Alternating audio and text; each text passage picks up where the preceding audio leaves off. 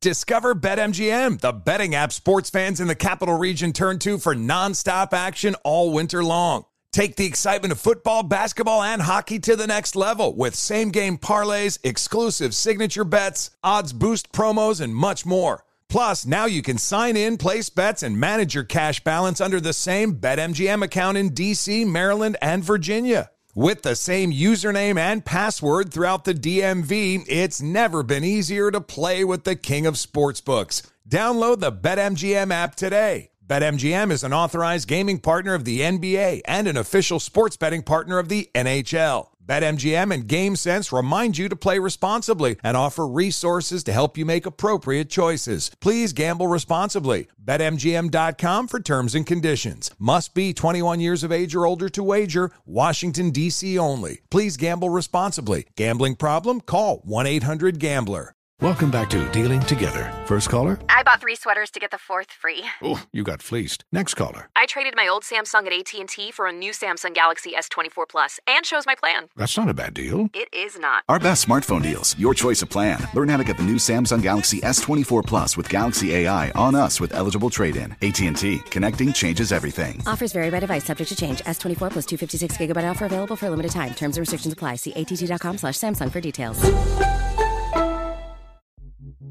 You're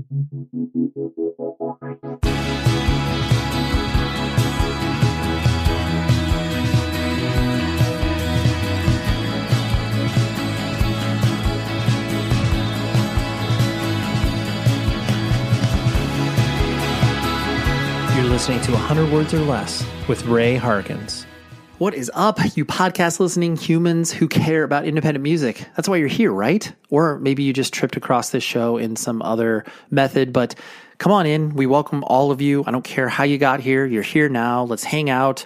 If I could pour you a cup of coffee, I would, but I can't. Well, more on that in a moment. I technically can, sort of. But I am thrilled to welcome the guest on this week because I became obsessed with her music probably about, I don't know, seven, eight months or so ago, and uh, got the chance to see her play in another band, which uh, she toured with, called Trauma Ray, who is also very good. But her name is Haley Butters. She plays in a she would disagree because I actually talk about the band name, but probably one of the cleverest slash wittiest band names that I personally get a chuckle every time I say, and that is Absinthe Father. It is, oh man, I love it. I just just saying it right now makes me really happy. But Haley has been playing under this moniker for quite some time, and uh, she's also extremely active within the punk and hardcore scene. She knows everybody, and I mean that in a very positive way because sometimes you know those people who are busybodies who are just like, oh man, I don't know about them.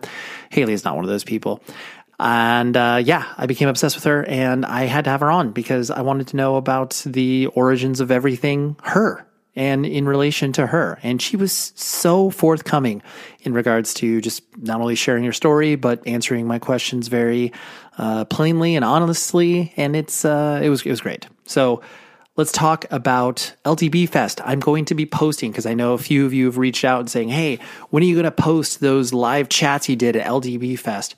I promise I am going to get around to those probably come late, maybe mid to late April.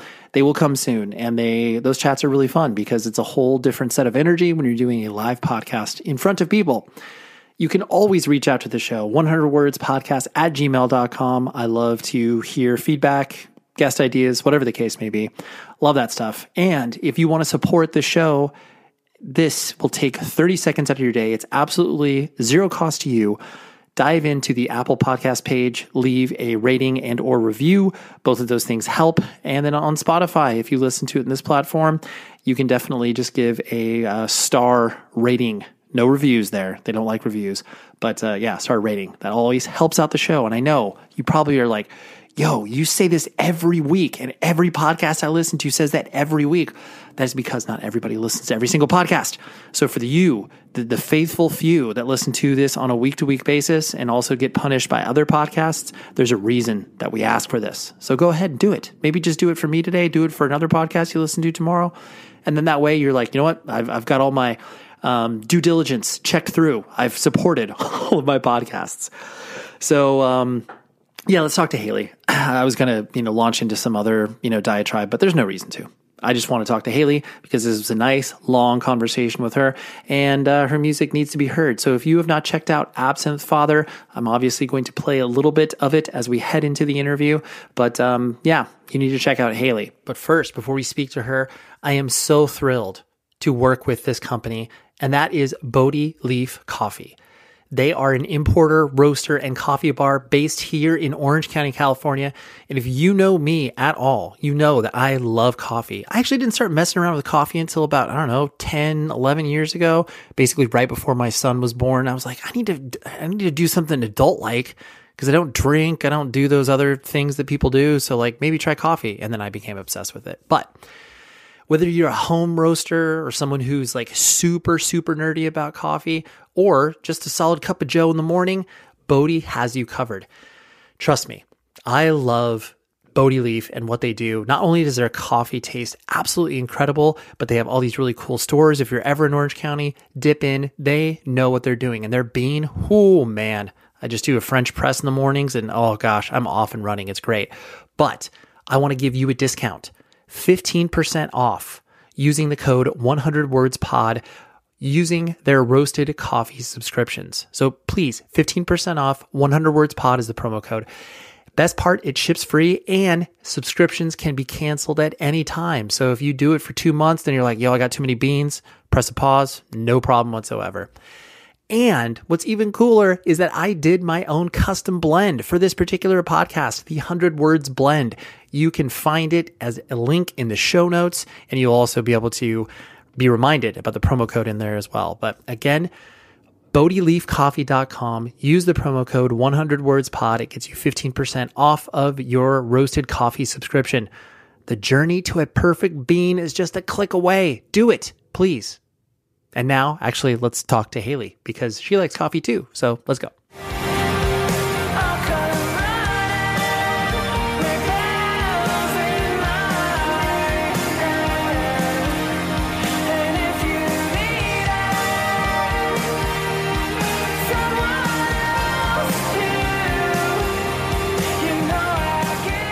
You're a very interesting person for a multitude of reasons, but I was aware of you as like an internet human being where it's just like, oh, here's this. Great. Yeah, which is it. I mean, I felt your humor was witty and you did deep cuts on, you know, obscure metalcore bands that I was like, oh, I feel like she's part of my team. So I'm following her or whatever, uh, most likely on Twitter. and then, and then once I started to kind of place you in the context of, oh, like cool. She also plays in a band and she's very, uh, you know, active in regards to not only, you know, Absinthe Father, but all these other things you have going on. And it's, it, it feels weird to me to kind of like discover a person like that and then retroactively get into their art, even though technically Twitter is an art, which sounds stupid to say, but you get where I'm coming from. Um, I'm sure I'm not alone in the fact that people have probably interacted with you and your music kind of that way, where it's like, oh, here's just a person that, you know, it kind of exists in the scene. And then I follow them and like, oh, their music's actually pretty good. How does that, you know, how does that kind of, I guess, jiggle around in your head? Is it just like weird to hear about those stories or is it just like, that's cool? I'm glad however people find me. No, I think that happens to me kind of often because I, um, I feel like I, I just I forget sometimes that I play music. Like I, that's not my primary um, identity feature. I, I don't know how to describe what I'm trying to say, but uh, I feel like I just connect with people that I like. If I rock with you, I rock with you, right? So if we're connecting on the internet, the first thing I'm going to say is not like, oh, by the way, check out my music. It's kind of just like, oh, we have conversations. And then like later down the line, they realize that I play music and they're like, oh, let me check it out. And then they're like, oh, okay, cool. And then we keep it moving. I don't know. It's never, it's never like the first thing I say because I don't, I don't consider, um, I don't, I'm not, I'm not very good at like, what's the word? Self promotion. Yeah, sure. I mean, self promotion for sure, but like networking is not my like my motive. It's more just like I want to hang out with people and talk to people that I find interesting and like want to connect with. And there's so many other things that I'm interested in besides music. While that's a huge part of my life, um, usually I connect with people for like other reasons, like sports or like our yeah, I, am a baker. Like I get along with a lot of bakers. If you work early morning hours or if you work in a kitchen, like we're probably going to have stuff to talk about. Or just on the internet, um, like if we like the same music, it's more like the focus is usually on other things besides my music because that's just not. It's never been like something I feel comfortable being like, oh, by the way, I do this. Check it out. right. and I, I, guess that yeah, no, I, I see. It's true, especially when people find elements of whatever a person's putting out there, whether, like you're saying, it's, you know, to all, to all my baker heads out there, or the fact that I'm, you know, super into Philly sports or whatever, like people follow along. And then to your point, if you sprinkle enough of just like, hey, I'm going on tour or whatever, people then start to be like, oh, that's interesting, as opposed to the other way around where it's like, you are just shoving your stuff out there constantly and people are just like i get it. I know you play in a right. band i know. So yeah. Bands that i like never got into when i was in high school or college that were kind of popping off around then and i just happened to be focusing on something else sonically uh, i'll like meet them several years later and then we'll connect over like something completely different than music. Um, and then I'll realize like months and months or years later that they were in this band that all of my friends were interested in. Or like I'm now really good friends with like my ex boyfriend's favorite band, like the guy that sings in his favorite band, which is really funny. um, yeah, shit like that happens to me all the time because it's just like I I get really interested in other things besides like what people are making musically. I don't know. Yeah. I'm around music all the time. So it's kind of like, what else can we talk about?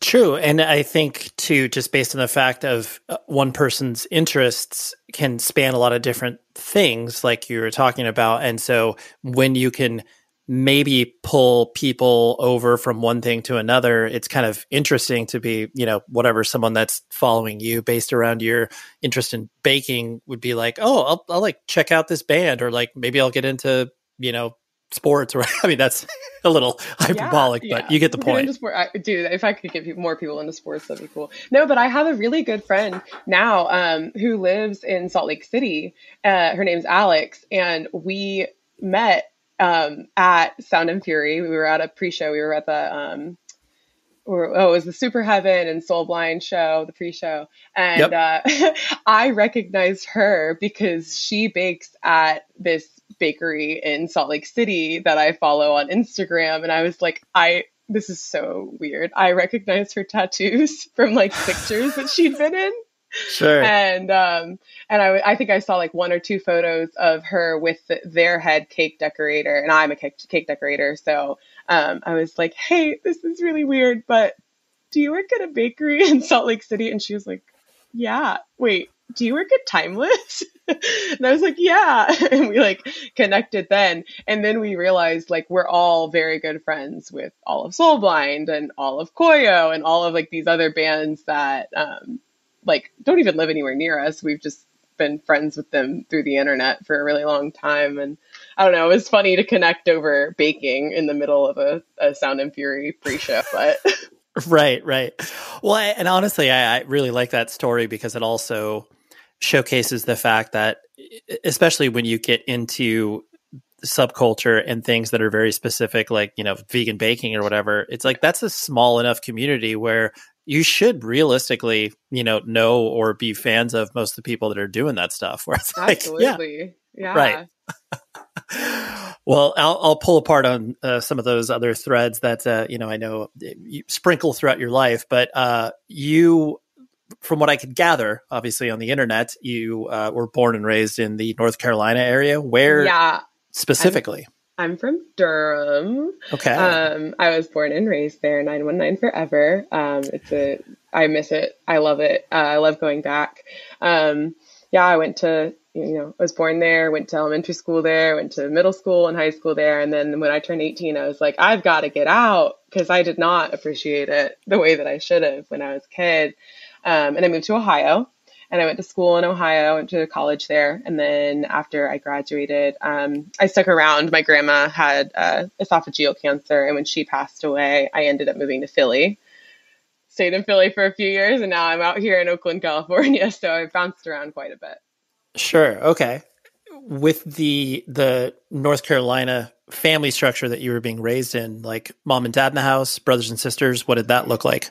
Yeah, uh, my mom and dad were married um, my entire life until my dad passed away in 2020. And I have an older brother and an adopted little brother, and I also have an older sister. So I'm the youngest, I'm the baby. Um, and uh, nobody in my family likes music the way that even I do. Like my, I mean, my sister listens to like top 40 on the radio, and my brother pretty much only listens to rap.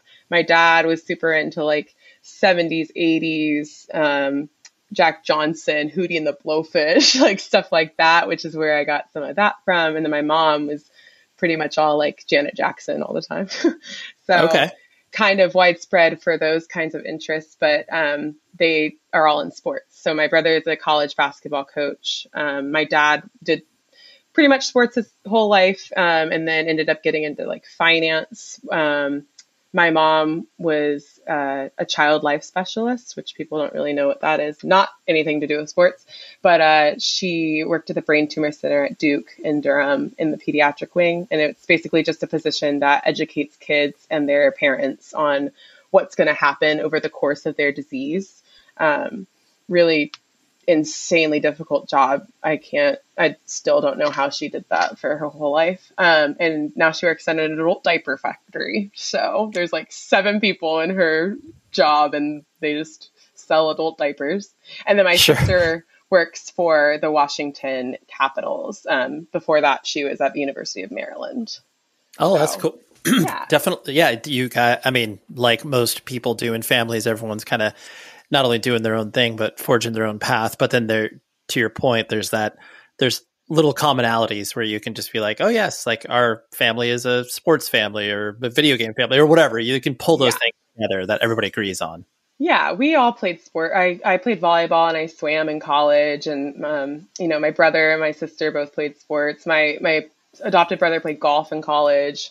Uh, my brother worked for he went to Clemson, so did my sister, and uh, he I can't remember what he started doing. I think he just started doing video for them, and then he was like the graduate assistant at Clemson, and now he um, is the I think he's the associate head coach. I don't know the exact title at Charleston Southern University.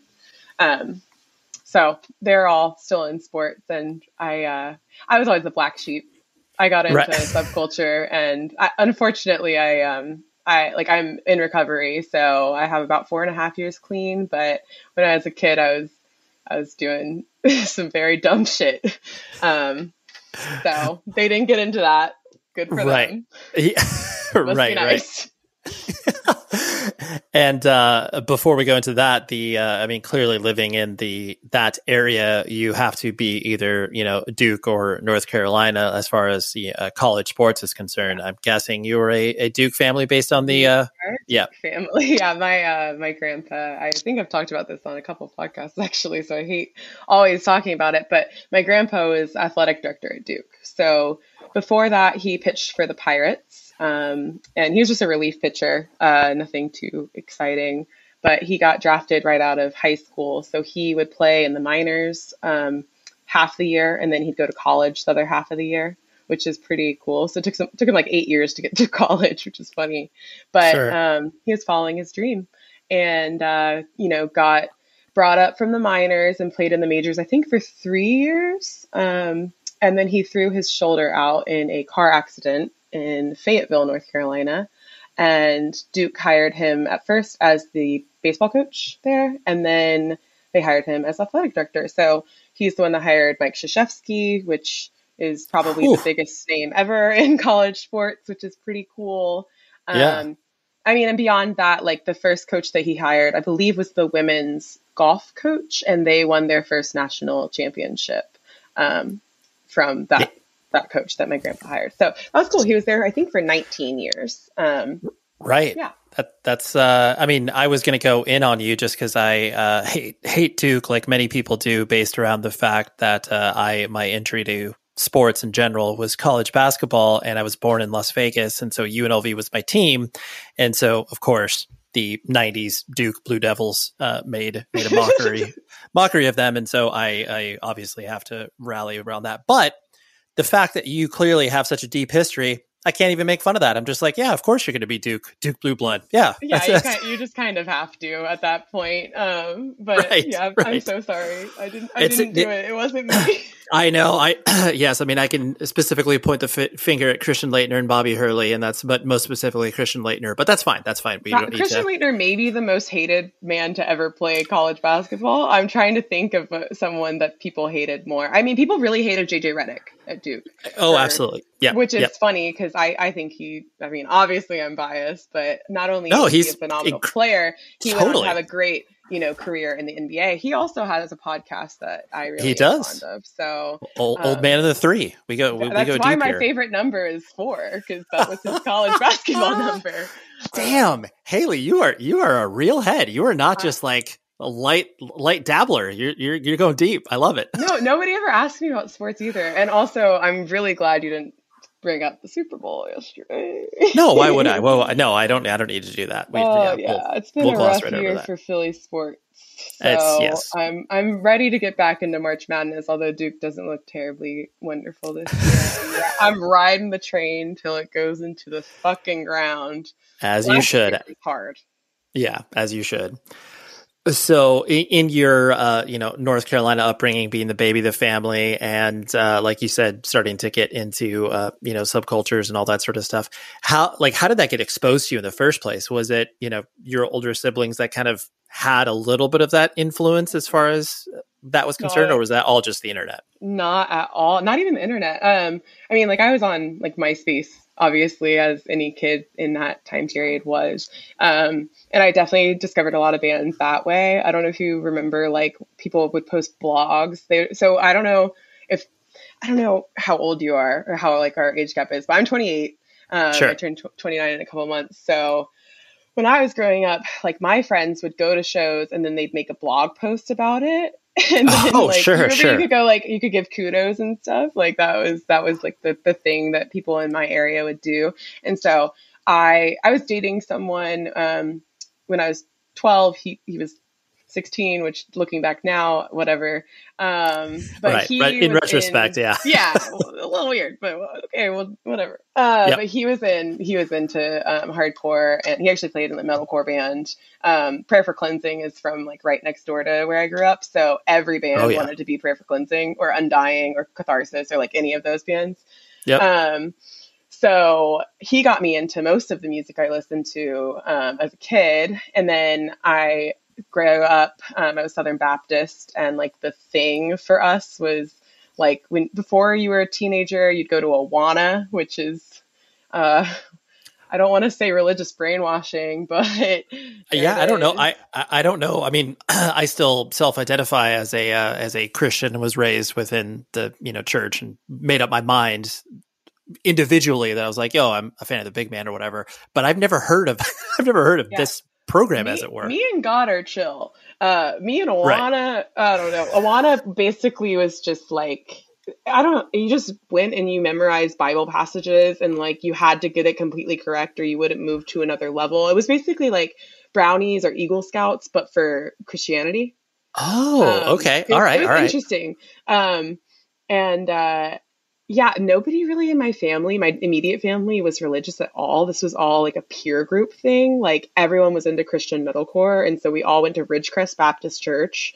Um, and it was like right around the school or right around the corner from my um, high school and middle school.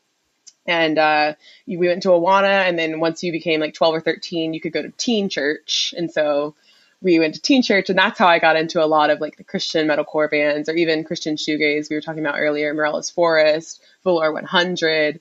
I mean, Creed obviously was like huge. I still love Creed. Um, Trust Company, 32 Leaves. I mean, I could go on and on. Um, right right because so it, you you were basically like what you were going to essentially which it sounds like youth group adjacent where it's like so you you and your friends were just like digging deep into all of the different genres and subgenres of christian based music Yeah. So we had in at Ridgecrest there was like a little bookshelf that had UCDs and um, like uh, t- videotapes, VHS tapes, and books and like things like that. And what I would always do is I would pull like any kind of anything that had a cool cover. I would pull that CD. I'm a big CD head still. Um, and if it looked like cool art, I would listen to it. And then if I liked it, what I would do is I would go in the liner notes and see who they thanked. And if they thanked any bands, then I would go try to find that band on MySpace. And then I just would like keep on clicking or like following or, you know, reading about who else that band was influenced by or like whatever. And that's how I found a lot of like weird music that a lot of people have probably never heard of. Um, right. Which like, I don't know. I feel like, uh, writing now, I, I didn't really think about it, but it influenced so much of like how I structure my songs. Um, kind of for like a power chorus type thing. Um, cause when you're in church, like, and you're listening to, you know, Carl Cartee, that's a deep cut right there. He played it. Wow. at, my, at my church camp. Schooled me. Okay. um, if, when you listen, like, you know, you have a, a pre chorus that's leading into like this giant chorus that's opening up and like there's keys, there's synth, there's guitar, there, like there's so much going on. And that's how I think about music sometimes is like I'll I'll write a basic guitar track and then I'm like layering everything over it until it becomes huge. Always make sure I have a good chorus and it's a hit. Let us do our merch check-in with rockabilia.com. First and foremost, you need to go to the website and you need to use this promo code 100 words or less and that will give you 10% off your entire order. They just recently launched two amazing things that I am most likely going to buy because I can use my own promo code. So, boom, there we go. How about a limited edition Descendants skate deck? How about that, right? So cool. And Husker Du. Rockabilia is from Minneapolis. Husker Du is from Minneapolis, and they're doing a pre-order for their new record that's hitting late April. Oh my gosh, talk about corporate synergy. But all jokes aside, I love Rockabilia. And what they do is they bring officially licensed merch to you. I don't care if it's your brother, your sister, yourself, your mom, your dad, whatever it is, they have it all collected underneath their umbrella at rockabilia.com. So use the promo code 100 words or less, 10% off your entire order. Basically, that's like me buying a shirt for you, you know? I mean, maybe not, but you get what I'm saying. I'm giving you a discount. Otherwise, you wouldn't be able to get that. So 100 words or less, rockabilia.com. Thank you very much for your continued support, Rockabilia. Buy the Descendant Skate Deck. This show is sponsored by BetterHelp. We all want more time in our lives. You know, whether it's like, dang, I wish I had like another hour to, you know, play video games or read more or get outside or whatever it is. I know myself that I actually get questions a lot in regards to this podcast. How do you fit it in your day and like how do you do the interviews and all that stuff to be able to then balance the rest of my life from my work and you know playing in a band and I have a family all of these things but that is why therapy is so awesome because it helps you be able to sort out your life to focus on the things that for one really matter to you and two try to find more time for those things that you love that is why I love working with BetterHelp because if you need to find a therapist, they're there for you. So give them a try. It's entirely online, it's designed to be convenient for you, and they can be suited to your schedule. And you fill out a brief questionnaire matches you up with your own personal therapist. And if you do not like that experience, you can switch it. No problem. No questions asked. It's great. So learn to make time for what makes you happy with BetterHelp. Visit betterhelp.com slash ray today to get 10% off of your first month. It's an offer just for you, the listener of this podcast. That's betterhelp.com slash ray. I really, really enjoy people that have that background, like what you're talking about, where they're they're not opposed, you know, or turned off to listening to Christian bands because, uh, especially too, it's like once you know, Tooth and Nail and all these bands that were unbelievable started to break through, and people that were you know hardcore atheists were like, yeah, you know, Zao was pretty sick, like that's fine, but I just I think there's so to your point there's so much good music that gets completely short shrifted because it, you know, they have lyrics about God or whatever. And It's like, dude, you're missing out. yeah. I mean, people always, I feel like Switchfoot or Emery or Lifehouse or like bands like that always were kind of bigger into, you know, people could bypass the Christianity aspect because there's like a radio friendly nature to it almost. But then you get bands like Poor Old Lou, that's another tooth and nail band. Oh yeah. Never Right. gonna be on the radio probably. Um yeah, I feel like I, I feel like people definitely discount Christian music just for the sake of it being Christian when in reality like some of those bands explore greater themes than just like we love God. Like they're not Right. singing our God is an awesome God. Like they're they're exploring uh darkness and like abandonment and things like that. And I think that's a universal feeling for a lot of kids, especially where I grew up. You know, like I said, I grew up in a pretty Christian friendly area, but all of my peers, like I was doing heroin. Like I wasn't necessarily Right, like I wasn't right. abiding by the rules that my God had laid out. And I was doing all these things and wondering if I was going to hell. And there were bands that were singing about things like that or like subverting from what the model Christian looks like and what that means for you as you grow in your own path and then you eventually die. Like what's going to happen. So Right. I always found that super interesting. And I definitely have had so many turns from like, you know, I'm an atheist now, or like, oh, I believe in God again. Like, I, I don't know. I think there's something out there. Um, and sometimes for me, like, my God is just like connectivity in general. And I think that music does that for people. You know, you and I come, you, you're Las Vegas, I'm North Carolina. How the fuck did we get here? Where you Mhm. and I are now on a podcast together, it's music.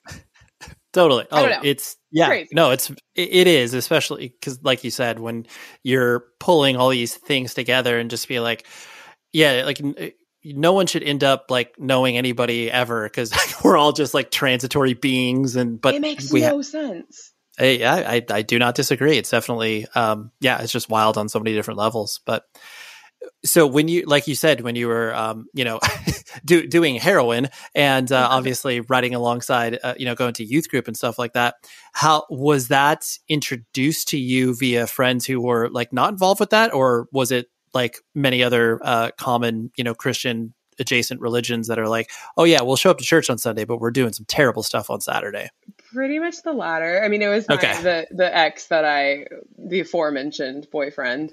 Um, yeah, uh, there's just really nothing to do, or there was. It's Durham is a lot cooler now than it was when I was a kid. But growing up, there wasn't really anything to do.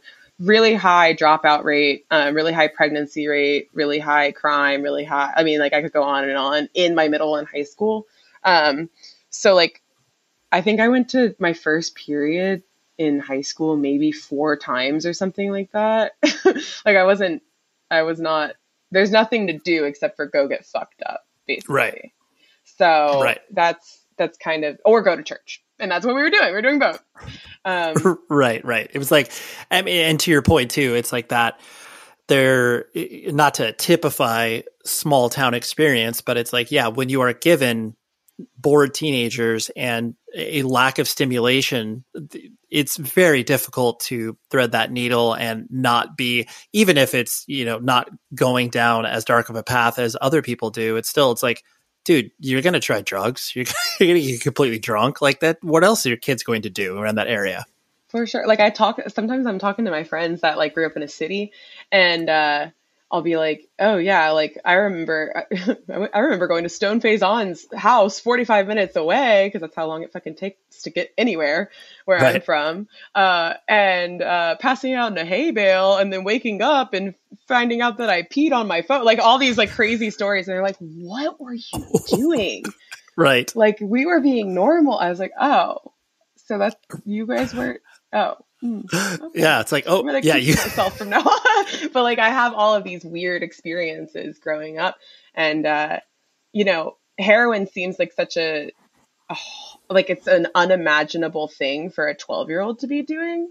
And looking back now, like I I have since coached volleyball and coached swimming and coached kids that are that age and i'm like you, you're little like how was i your size doing the things that i was doing um, and i don't know i think shit just happens in a small town. I don't think that uh, i don't know i don't i don't hear of it happening as often to my friends that grew up with things to do. Mhm. or parental supervision either. Yeah, It's true. Well, I often reflect on not often, but it's like anytime people talk about you know kids doing uh, devious stuff, it's like that movie Kids that came out in the '90s, and like I remember so many people were up in arms, being like, "So this is what's actually happening with teenagers, where they're running around, you know, having sex with everybody and blah blah blah," and it was like that that's on the flip side of what you're talking about where it's just like well yeah these were kids that like had no supervision whatsoever. And so it's like if you put the lethal combination of you don't have anything to do and you got no supervision it's like the gates are off. There's no one that's going to stop you Hundred percent. And Yeah. I mean, my brothers and my sister didn't get into any of that stuff at all. Um, I think, I mean, I I know that they've done other stuff. I don't think they've gotten into like heavier things. I mean, I think they've smoked weed. I know they have because I've smoked weed with my sister. because you're like i've done it with them I've done yeah. it with them. Um, but like for the most part, like they were pretty normal. I think that um, I, I like I used to think that it was more my parents' fault that I was doing the things that I was doing, and now I've realized like through years of therapy and going to a 12 step program like it, you know it was all my doing. Like no matter what they were going to do i was going to find a way to do what i wanted to do as a kid. And like i think as we as we grow up we kind of rewrite the story of how things actually happened to make ourselves more the victim um, because it's easier to cope with. But I've really tried to step outside of that narrative and be like, no, I was probably going to find that no matter what. And the reason that I was doing those things is because that's just what was written for me. And that's how I believe it. If I didn't do it when I was 12, I was going to find it when I was 20, or I was going to find it when I was 30, 40. It was going to happen because I needed to get to the point where I'm at right now. Does that make sense? right yeah Like, oh absolutely All of right the things that have happened to me have led up to the moment that I'm sitting in right now. And now I have like all of this knowledge and experience where I get to make choices for myself. And also, if I see someone else going down the same path that I did, I can gu- gently guide them in a more productive way um, because I've been Yeah. there right. And yeah. I think that's i think that's really important. So you know i used to think of myself as a victim and like oh poor me. But in reality like i'm pretty happy with who i am in this very moment. And i'm looking forward to becoming even better in the future. And if i didn't go through all the shit that i did then i don't think that i would i don't know. I think i don't know. I don't It know could how have- it would be. Could have been yeah. oh of course. It could have it could have swallowed you uh, you know much later and turned out uh, you know much darker where Yeah. and you, no one has any idea. But yeah I, I i like your perspective on it. And so when you started to you know get into all these subcultures and everything like that i presume your parents maybe like didn't know what to do with you or how did they react to you bringing these things home that were just not um, you know part of what they understood? Um, I don't really think they ever noticed, which Okay. sounds bad. Like I, I'm not, I'm not saying that they were like absent parents at all. Like I, in a in a way, yes. Like my dad was, my both my parents grew up pretty poor and um or very poor actually. Uh, and my my dad was more focused on like, okay, well, I'm putting a roof over your head. Like that's what I'm focusing on, and that's Right. That was his version of like the love that he could give, and um, I didn't he like didn't come to like my games or anything like that. And when I was a kid, like I said, I like I thought it was like you know, I thought that was a bad thing. I thought I was a victim for that, but he was literally just trying to provide things that he never had. So he wasn't really super uh, involved in, or like in the know of the things that I was doing. My mom was like a little bit more so, but I was a sneaky bitch. like I, a lot of the things that I was getting into, I, I hid. Um, I do remember like a couple years ago, she was going through uh, my old childhood closet and she was pulling out like my old Whitechapel and like stick to your guns and like all of the old t-shirts I had. And there's one, I think it was a stick to your guns shirt that's like Teenage Mutant Ninja Turtles on it. And she, this is how naive she is. She was just like, Hey, does anybody want these Teenage Mutant Ninja Turtle uh, shirts? Like it says, keep running your mouth or uh, so, something like that on the back. Something about pigs like all pigs must die or like i don't know what it was but she was right like, i don't i don't know what this teenage mutant ninja turtles shirt is about she was just so disconnected from like the things that i was into. Um right right. she's so it was more it was more clueless where it's just like i don't Yeah. i don't i don't know what any of this means. Like these are words on shirts but this doesn't mean anything. no idea. She was like this whitechapel shirt looks scary. This chelsea grin shirt is terrifying. What does this Dude, mean? so what good chelsea so, grin? Right yeah. Oh. Yeah. i love that. Yeah, so, so when you start yeah. sorry go ahead no you're good. I, I was just going to say, so like when you started to, uh, you know, go to shows, eh, were you captivated by the idea of like playing or creating music somehow, or was that just uh, something that was way far off? Um, it's it it's hard to really talk about sometimes because I my the person I was dating, um, he everything that he did, it was his thing, and I wasn't allowed to do it.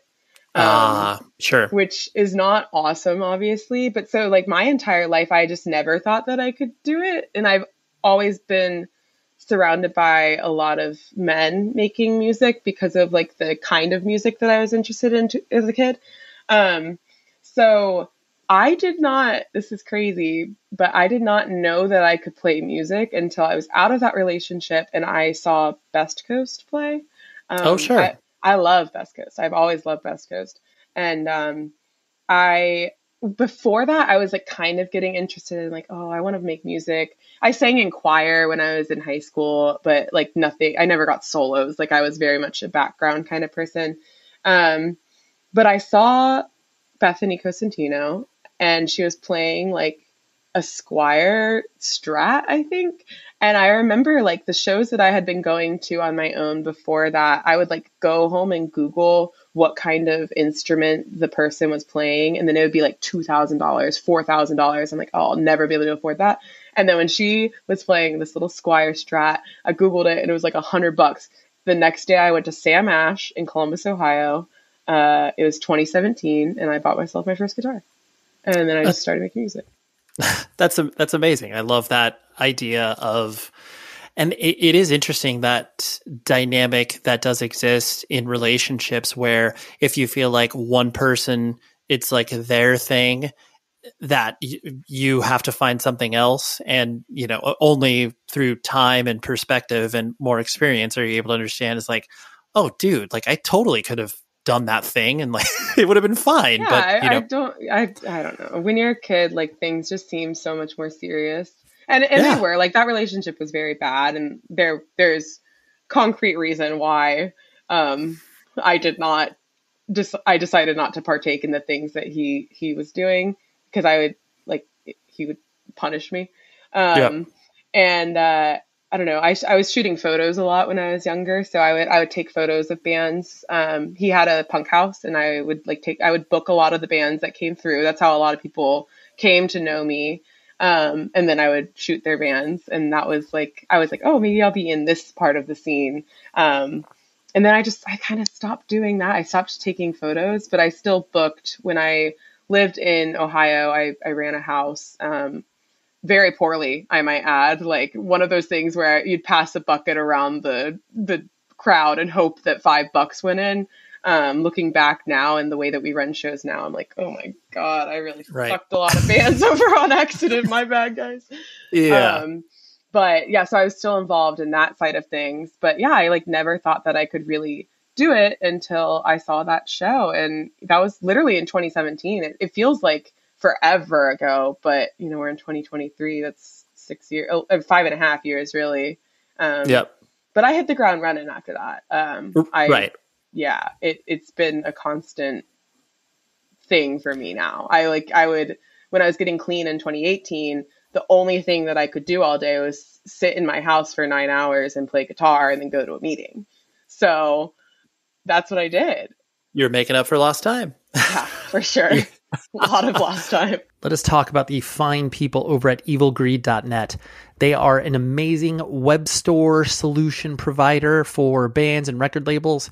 But what does that mean to you, the consumer? That means you can buy that merch that will ship directly to you. And on top of that, I'm going to give you a promo code that will get you 10% off of your entire order. 100 words. Go to evilgreed.net, poke around they act like a record label in the fact that they have a very specific point of view as far as heavy music, artistic music. Like they don't open the doors up to everybody where it's just like, whatever, here we go. We're a web store and this is what we do. No, they have a very curated list. Like I'm just going to go through some of the bands that they work with. End, Gatecreeper, Blood Incantation, Power Trip, Amenra, Bell Witch. It's just so much cool stuff. And then on top of it, they work with really great le- record labels like Triple B Records, Sargent House, 613 Records, so many things. But if you like any of that stuff that I told you about, you will absolutely find more things to buy at evilgreed.net. And I know you might be like, uh, Germany? I don't know, man. Like, I'm based in the United States of America. Their shipping rates are super cheap and it gets to you very fast. I've ordered from them before, and honestly, I've got my order in California in less than 10 days. It's spectacular. So go to evilgreed.net, have fun looking around, and then ultimately get an awesome discount of 10% by using the promo code 100 words.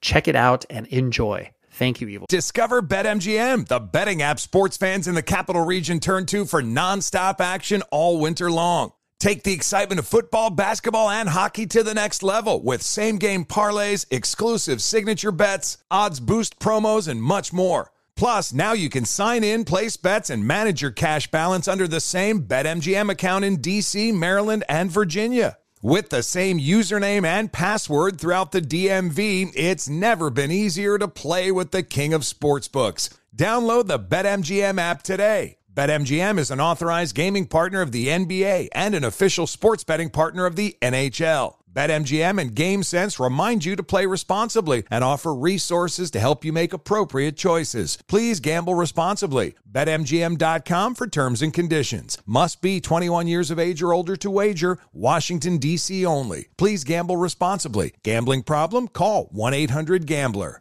So, what was the proverbial, I guess, life path for you, as it were? Uh, I mean, I know you were obviously sorting through uh, the substance abuse, substance abuse, like we were talking about, but was there a vision of like, oh, this is what Haley is going to do for a career, and or was it not part no. of your uh, part of part of your thinking at all? Not at all. Um, like I, I, it sounds so cliche, but I just did not think that I'd be around long enough to have a career. Like I thought sure. I'd always be a job person, and I think I still am a job person because I enjoy learning new things. If I'm not constantly learning like a new thing or like talking to a new person or doing a new thing every day, then I feel like I'm going crazy. But I, I just always thought that there was like this path laid out for me that everybody wanted me to have in my family which was like a sports thing or like a business thing. Like I, I, always assumed that's what everybody expected and wanted for me, especially my dad. Like I don't know why I projected that onto him because after I got clean, he and I were like very, very tight. We didn't speak for six years. And then when I got clean, he was the first person to believe that I could do it. And um, I remember having the conversation about that like how how much stress that he was putting me under and all this stuff and he was like I never wanted anything but for you to be happy. And I was like, man, shit. Yeah. I wish yeah. I knew Aww. that before all this. So it's right. really just like this box that I created for myself that I put myself in and I just blamed everybody else for. And you know, I, I went to college and I have two degrees. I double majored in women's studies and English, and uh, I've never used them, and I don't know if I ever will, maybe in the future. But for right now, like I've really enjoyed I love baking. I love what I do. And I got there from just working in restaurants, like odd jobs, um, throughout like my my youth and my um, young adulthood. And uh, I didn't really get into cake decorating until I moved out here to California. Um, I think things just find you, and that's mm-hmm. that's. I was talking to my mom about that actually a couple days ago on the phone, and she was just like, "I just admire that you, you know, you try something new and you do it and if you like it then you stick with it and if you don't then you stick with it for a little longer until you have enough money not to do it anymore. And I was like, damn, you're right. Okay. Yeah, you're kind of figuring it out. Yeah. Yeah. um, the this this kind of speaks to what I was talking about at the very top of the conversation in regards to um, you know your your your sense of humor and the the kind of openness that you put out there in regards to I'm just you know off dome. Like this is this is what I like. This is who I am. And uh, that open nature and that balanced with the humor like clearly cuts through not only your and this is going to sound sort of cringy but just the you know the online persona but that is obviously who you are uh, and then clearly it bleeds into a bit of the music as well how has humor kind of always played a part in your uh, life or is that just something that you know you started to discover uh, you know the past couple of years Dude, I don't think I'm funny. I really don't. like, I don't. That's I fine. Don't know. I, I don't think I'm that funny. I feel like. I mean, okay, I lied. I'm the funniest person I've ever met in my life. There but, you go. There you go. Perfect. Um, but I, I feel like humor for a lot of people, especially people who have gone through substance abuse issues or domestic violence issues or whatever, um, coping is kind of a, or uh, excuse me, humor is kind of a coping mechanism. So it's kind of like, well, you kind of, you just, you gotta, you gotta laugh about it or you cry. Um, sure. Right. that's, that's a little bit of it for sure. Uh, but honestly, like I just, I just say whatever pops into my silly little noggin, and I don't really have like you said online persona. It's just it's not really a persona It's just you, at all. right. It's it's literally just like what you see. I mean, and I'm not saying that everything that you see on the internet with me is real because that's totally not true for anybody.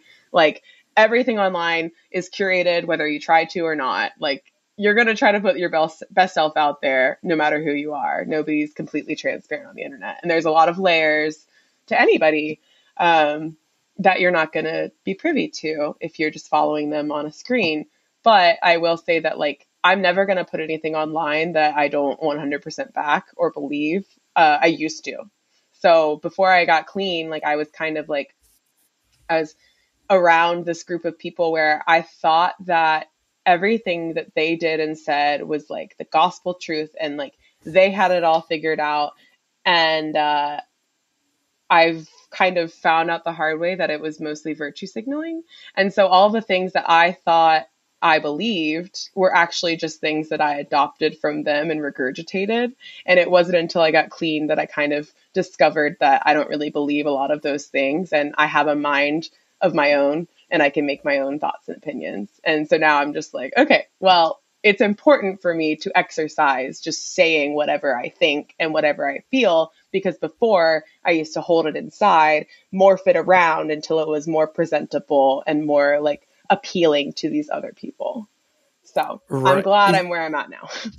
Right, right. It's like I don't need to uh, temper this for other people. I just need to, um, you know, temper this in regards to the way that I'm delivering it or talking about it. It's like, oh yeah, like the, it's not hurting anybody. Yeah, I'm just Yeah. going to talk about you know obscure Christian metallic hardcore bands or whatever. What's wrong Right. with that? And also just having like the willingness to be wrong about certain stuff or realize that you don't need to talk about everything, like every little hot take on the internet, like you don't need to jump on.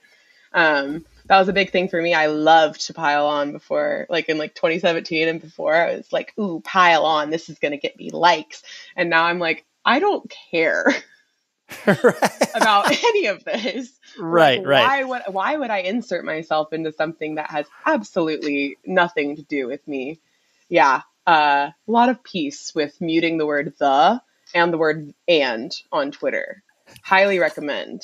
You don't see anything wrong. Right. you don't see it. I, I like that. I like that. Good pro pro internet tip. Yeah, pro pro- Twitter user. You know.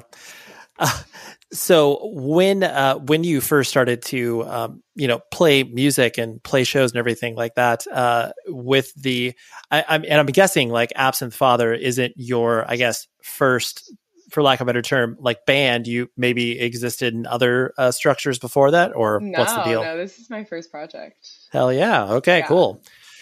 Uh, when so like I guess when you started to you know put yourself out there like that uh, and play your first show and have those experiences was uh, was it what you had expected it to be or was it uh, terrifying? P- mixture of all of Uh, those things terrifying, anxiety inducing, bad. Like I was really bad. And I thought that um, smoking weed or drinking um, would counteract the anxiety and then it would make it worse. Um, I was the type of person to like start playing a song and then fuck up and then like cry and go off stage. Like I couldn't do it anymore. okay. Um, like it was bad. It was really, really bad. And I remember having a conversation with somebody um, in Columbus when I was living there, and he was just like, "Yeah, you're just like not very good, basically." And I was like, mm, "Okay." So after that, um, I actually, I at first I was like upset with him, and then I was like, mm, "He kind of right," and uh, I started taking it a little bit more seriously and working on myself more and the more I worked on myself the better my music and my art became and then the more confident I was playing because I'm at a point now where if I play what I consider to be a bad show, it's probably not a bad show, if that makes sense. Like I've worked so hard and I've honed my skill enough, and I'm still working on it, and I always will. But i have honed it enough to be like passable. Even when I feel like it's bad, it's probably going to be pretty good to whatever like the audience watching it is because I put so much time, effort, energy, and care into what I've been doing which that feels really good. So there's no no real anxiety anymore. right, because you're right. I mean that that that's where I mean there's always going to be a little bit of that like nervous energy, but not to the point where like you're talking about where there's a, an error and you have to uh, completely go crying off stage. It's like, oh, I, okay. If yeah. I fuck up, I'm just going to keep going. Like, right, right. First of all, not enough people listen to my music for them to even know that I fucked up. So why care? Um, but also just like I think now I am learning how to differentiate anxiety from excitement. And a lot of the times that I thought that I was anxious, like in the past year or two, I realized that I was just really excited to be there. And so now before I like go on stage, if I feel that little bubble, you know, that little like that that tick in your chest where you're like, oh God, the nerves are there. Sometimes I have to really evaluate whether I'm actually anxious or if I'm just excited. And usually it's I'm just excited. And if I'm anxious, then I'll call my mom and she'll be like, You're gonna do great. And I'm like, You're so right. And I'm good. right, right. And then and then that's and then you can play the set. That's perfect. Yeah. I yeah.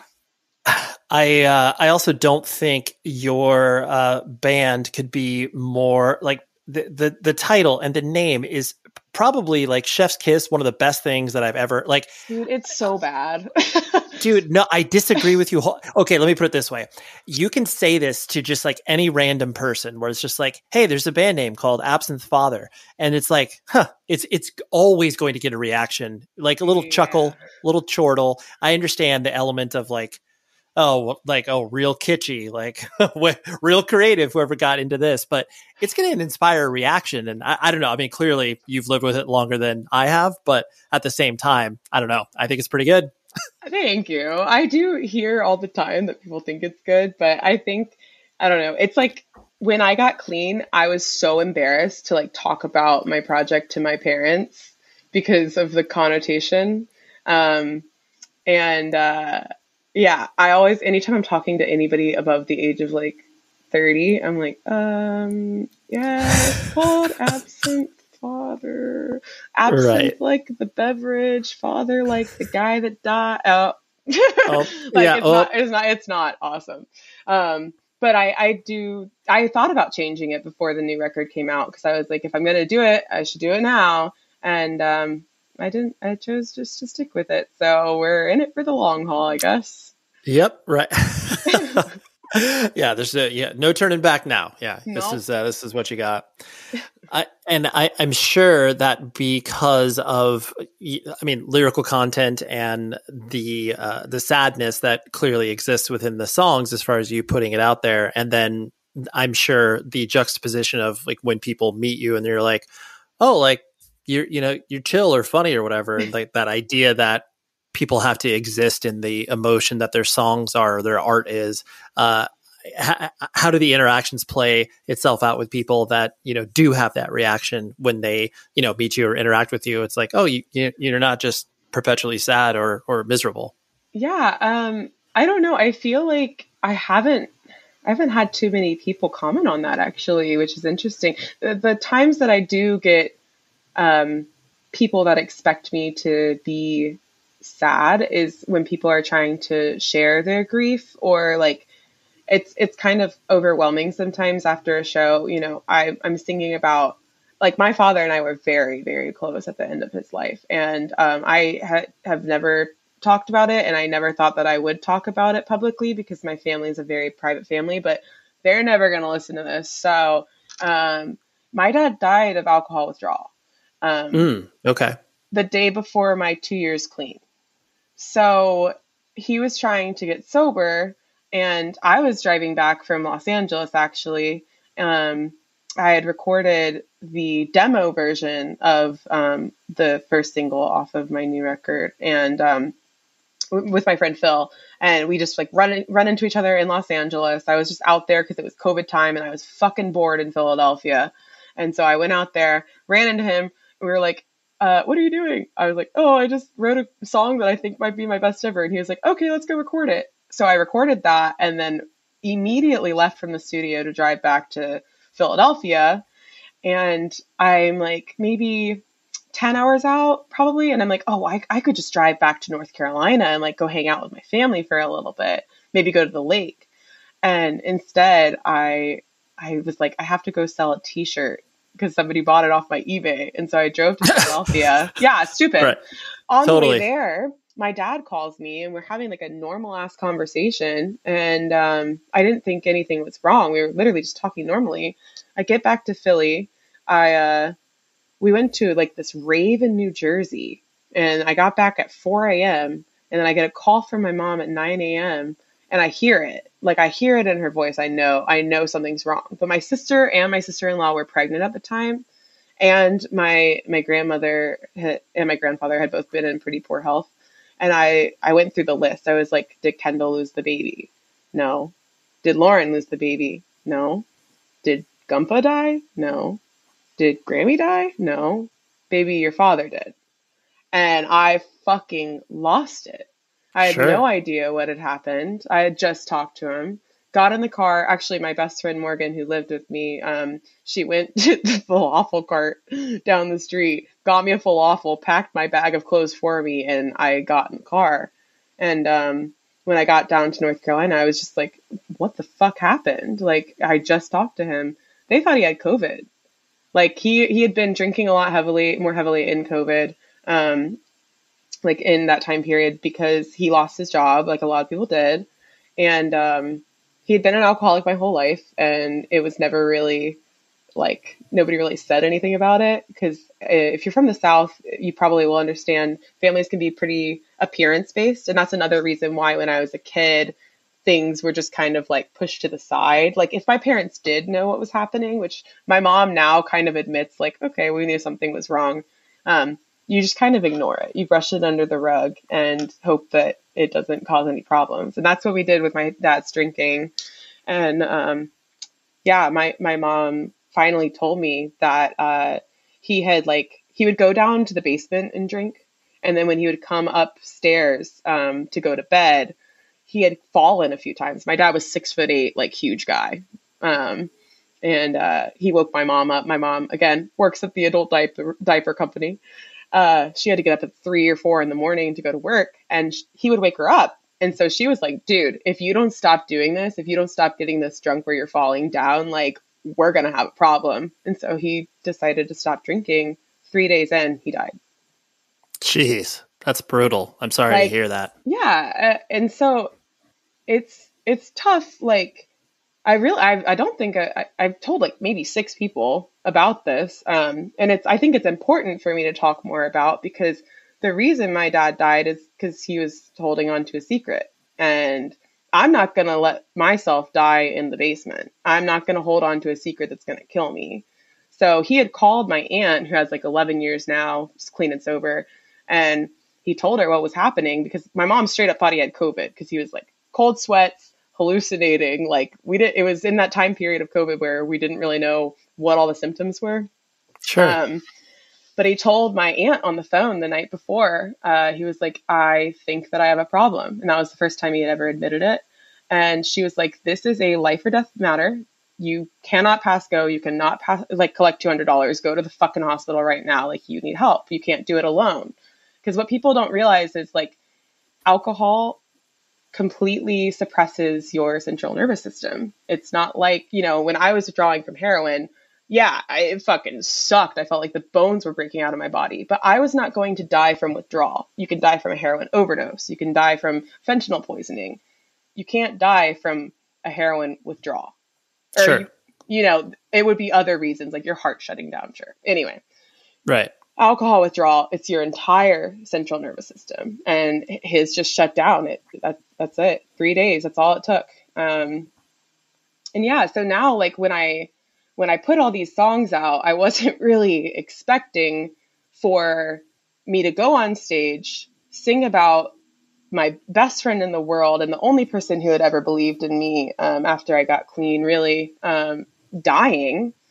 Uh, I wasn't expecting other people to come up to me and be like, "Hey, this happened to me too." Like not in the same way. It, he'll, they, people would be like, "Oh, like my dad died too, and this is the tragic story of how he died," and then I have to relive it again and again and again every single time someone comes up to me after a show and talks about it. And normally, I'm I'm I'm down, you know, like I'm I'm very obviously comfortable having a conversation about grief. Um, it's important. Everybody goes through it. But sometimes it can feel extremely overwhelming and like I just got on stage and had to sing about this tragic thing that happened in my life and it can be pretty empowering, but it can also be pretty fucking sad. It can be both at the same time. And then I have to come off stage and listen to like the worst thing that someone else has ever experienced and then go through that again and it's kind of like dude i wish i made pop music like i wish i made happy Yeah. music so i didn't have to fucking think about this all the time it, that's Right. that's really the the times where it gets me sorry i just went on a fucking a huge rant but dude that's it is i, I mean i genuinely appreciate you sharing all of that because I, I i mean so much of what you said is important for people to not only hear but then recognize and empathize if people in their lives or they themselves are going through that. And the only way you're ever going to have that discussion is if someone like literally puts it in front of you. And Yeah. like that's i think that's that it's great. I very much appreciate that. I, I feel like people, I mean, especially where I'm from, but I think people in general, like it's such a taboo topic to talk about where like we're finally getting to the point where people can talk about like sex and gender and like things that are traditionally not um you know acceptable speech for like you know a common conversation but we haven't gotten to that with drugs and alcohol yet and I don't know if anyone's noticed, but a lot of people are fucking dying right now. Fentanyl is everywhere. Like alcohol is everywhere. You can you can walk to you know a block any direction, and you're gonna find a you know somewhere you, where you can buy liquor. I don't know. I just feel like yeah nobody really wants to talk about it in the way that we need to talk about it. mm-hmm.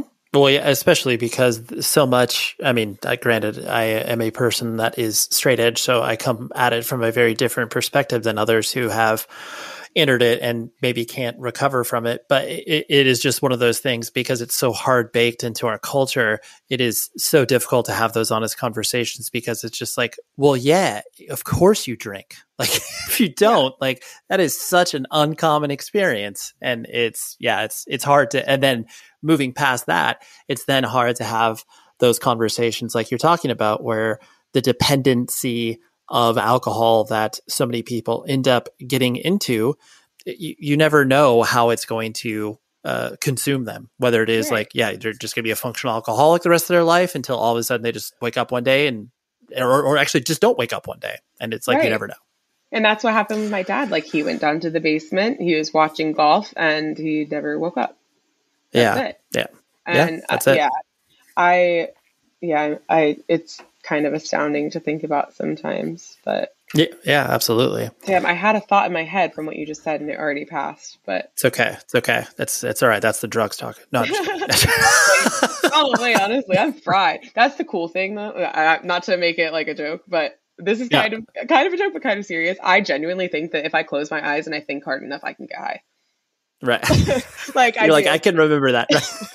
like if I just if I if I just pinch my my knuckle and I close my eyes and I turn around three no I'm just kidding. Um, sure.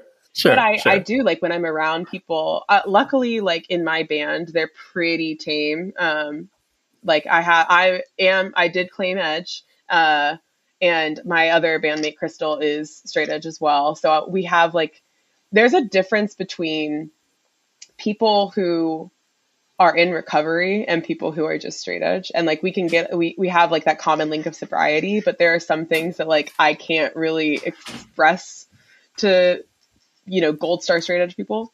Um Right. but she gets a lot of it which is great. And uh then my other bandmates like they're normal. And that's what pisses me off the most because like we'll go somewhere and they'll have like a beer and not finish it. And i'm like what what do you mean like You're like, that's a possibility? Really? what like what are you talking about? Like what do you it's so it's crazy. But they they're pretty tame um and they're just like a joy to be around. And they're they know everything. And i go to i go to like meetings when i'm on tour like on zoom and stuff. So like it's it's very easy to be uh unlike i don't know if you remember this. It's hard to be straight edge in delaware. It's very easy to be straight edge in Absinthe Father I love that. I love that.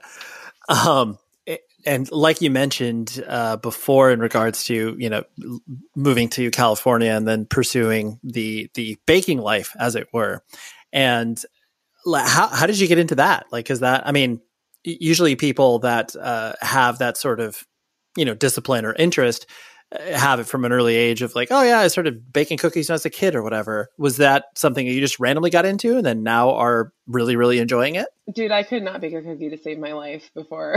like I like all of my cookies would would be flat. Like I couldn't do anything when I was a kid. It was so it was insane. Like I could not bake to save my life. I've always been good at cooking. Always been good at cooking. I cooked for myself from a very young age. Um, and my mom's an incredible cook. Uh, her mom was a good cook. Like everybody in my family has been food oriented. Um, and Durham actually is the tastiest town in the South, according to I think it's like Southern Living magazine or whatever Oh, So- beautiful. yeah, That's good. so That- yeah, like that's a- good. yeah, very foodie place. Um, and uh, I think also like be, getting into veganism, you have to be a good cook. Um, like you learn so much about like other countries' cuisines and spices and like all sorts of things. Like I don't know, I, I feel like that was my experience at least, and I've always seen a lot of people who decide to go vegan. Um, like if you're bad at cooking and you're vegan, like you're fucked. You really Mhm. are. So Yeah. anyway, I've always been in restaurants. Um, like I, I, I was serving from like, I think I was like 16 when I got my first serving job. And then when I moved to Columbus or when I moved to Ohio for school, I went to Denison, which is like right outside of Columbus.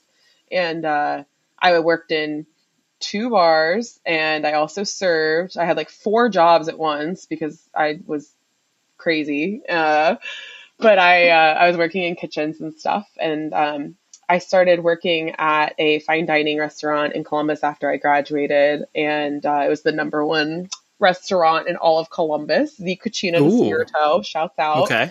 Um, and uh, we were pretty short staffed, and there were like plenty of times where my chef would be like, "Haley, get on the line," and I'd be like, "What the fuck do you mean get on the line?" I'm right. um, but I would do it and I would do well. And so then I started doing like Garde Manger, which is like all the cold apps and things like that. Um, and there was one point where like during service, I was doing Garde Manger, so that's all first course stuff. And my chef fires our pastry chef in the middle of service. And we're all looking around like, what the fuck are we going to do? And he was like, Haley will do it. And I looked at him, I was like, Jamie, I don't know how to do anything. And he was like, you got it Right. and coming from like a more creative background like i do like to create visually appealing food so basically i just you know made some shit that looked good from the stuff that we already had prepped. Like i knew what went into it and i plopped some shit on a plate and made it look nice and it went out. And then afterwards he was like you did really well. And i was like are you complimenting someone for the first time in your life? Like i don't think i've never heard anything like this is a man that's like thrown tiramisu across the kitchen before. Sure. So- sure.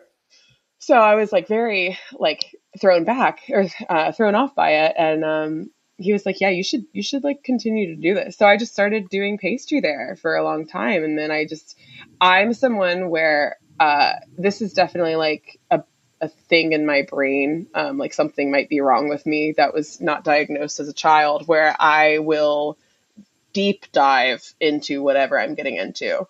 Like right now, I have probably a hundred tabs open about Nevada wildlife. I don't know why. Um, but I like if I find an interest, I'm diving into it. So I would just go home and look at recipes and I would just like bake for like six hours and then, you know, figure some shit out. And I was like, oh, wait, I'm actually pretty good at this. It's just that I wasn't good at following directions as a kid. right. That's what it was. So started baking then. And then when I moved to Philadelphia, um, COVID happened pretty quickly after I, I moved there. Um, or I guess not, maybe a couple years. But I, I worked in a little tart shop for a while and then um, I just kind of like stopped doing it. And then when I moved to California, I was like, hey, I actually really liked baking. Let me try it again. Tried it again. Pretty good at it. Who would have thought? Right. That's amazing. I love it. So that that's really cool that you were able to not only be thrown in head first, but then be able to kind of pull different parts of your brain together to be like, all right, so this is how you do it. You know, you followed instructions a little bit, you know, maybe put your little creative energy on top of it, and then here we go. Yeah. And I don't know, I don't know what part of the brain it is, but I'll like, I, if I look at something, like I can do it. Like if you show me, that's how I got into cake decorating really is like someone showed me a final product and I was like, okay, I'm going to figure it out. And I figured it out and I'm good at it. So love it. I don't know. Just yeah, worked out for me. Sure. Uh, the last thing I want to hit on was you, you know, starting to get out there and tour. I mean, I know you've obviously toured before, um, but how has your experience because you've obviously moved around to a lot of different places in the country do you like touring and traveling under that um, you know uh, under that mode of being in a band? Or is that something that you are just like well i know i need to do it because i like to hang out with my friends and play music. Hmm. uh, where do you kind of sit there? If i could only tour for the rest of my life i would do it. Right. Like if i if i could not if i could just not pay rent anywhere and just i actually i do like having a home base i will say that. Um but and it kind of ebbs and flows for me because sometimes i'm like okay like i i'm tired but for the most part, I have such a wandering spirit and that's why I've moved around. Like I'm not I'm not moving because I have to move or because like I don't like where I am. Philadelphia is the greatest city in the world. I will maintain that until I die. I did not leave Philadelphia for any reason other than I I just felt like I needed to get out. Like I I, I feel this innate urge to explore and visit new places and try new things. I don't know what it is, but it's in me. So touring scratches that itch pretty damn well. Yeah, um, I'd say so. Yeah, I, I mean it's amazing. And sometimes I'm like, I wish, like in an ideal world, I would plan like a hundred day tour where I hit all 50 continental U.S. states, uh, and I have a day off in the same place every every other day. So playing right. Las Vegas, hanging out in Las Vegas playing right. in Reno, hanging out in Reno. Like that would be ideal. Um, right. F- 50 shows, 50 days off, boom, done. perfect. Like that's ideal. So yeah, I, I definitely am in trying to tour as much as physically possible. And luckily I have bandmates that are willing to do the same. There's obviously like a few um, things like my basis has a kid and other people have jobs and things like that. Silly little things, not important. yeah, lo- loser behavior is what yeah, we call lo- it. Loser yeah, behavior. Yeah. Um, but for me, like you know, I I'm not tied down by anyone or anything, and I'm trying to do it as much as possible, whether it's like solo or band or whatever. Uh, I'm in it. So yeah, that's, that's what we're trying to do in 2023. I, I love it. I love it. Well, the last thing that I'll put on your plate, and this is, uh, you know, very unfair to put you on the spot, but uh, like we were talking about with uh, obscure metalcore bands, uh, if I were to be like, all right, just Haley, like if, if you just throw out like one or two bands that obviously people either don't know broadly speaking or is are like so underappreciated in your eyes, what would you come up with? Oh, do I have to do metalcore? No, no, you can. You okay, can, okay. Let us pray. Let us pray. Um, let's think, because I, I mean, we just went on tour with Bug Bath, and I think Bug Bath are amazing. They're from Reno, Nevada, and like they're just they're a great people, and they make really good music. Um, what else do I want to shout out? there's so much good music right now. Prize Horse from Minneapolis.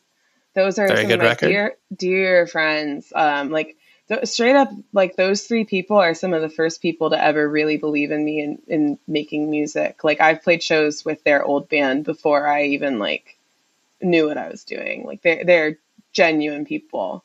Um, what else do I think? I'm I'm trying to think of like bands that are older too. I don't want to just shout out new.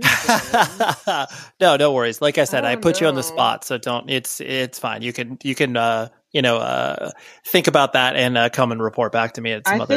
think uh, I, I think I will, but I will also make everyone go back and listen to Sugarcult because Sugarcult fucking rocks, and I've been on a Sugarcult kick lately. Um, but other than that, like I'm really into power pop, so like Emitt Rhodes, Teenage Fanclub, Big Star, uh, Wilco. I mean that's a huge name, obviously, but Yep. bands in that in that genre, I think are pretty pretty passed over. Oh my goodness, isn't Haley just a gem? Oh man, I I really gave her no choice but to be my friend after this conversation. And honestly, that's what I have a tendency to do with most people that I have on the podcast, whether they know it or not. I'm like, well, looks like we're friends now. Ha ha! I tricked you. Maybe that's why I started this whole podcast, just to like get more friends in some really weird way. But, anyways, thank you very much, Haley, for walking me through your life and all of the questions that I asked. Next week, I have another great conversation. Can you believe it? Like it's it's predictable. It's so predictable, but it's great. I have Jake Collinson from Judiciary, who just released an unbelievable record on closed casket activities. Judiciary is, uh, I would say, a mainstay in the Texas hardcore scene as of now.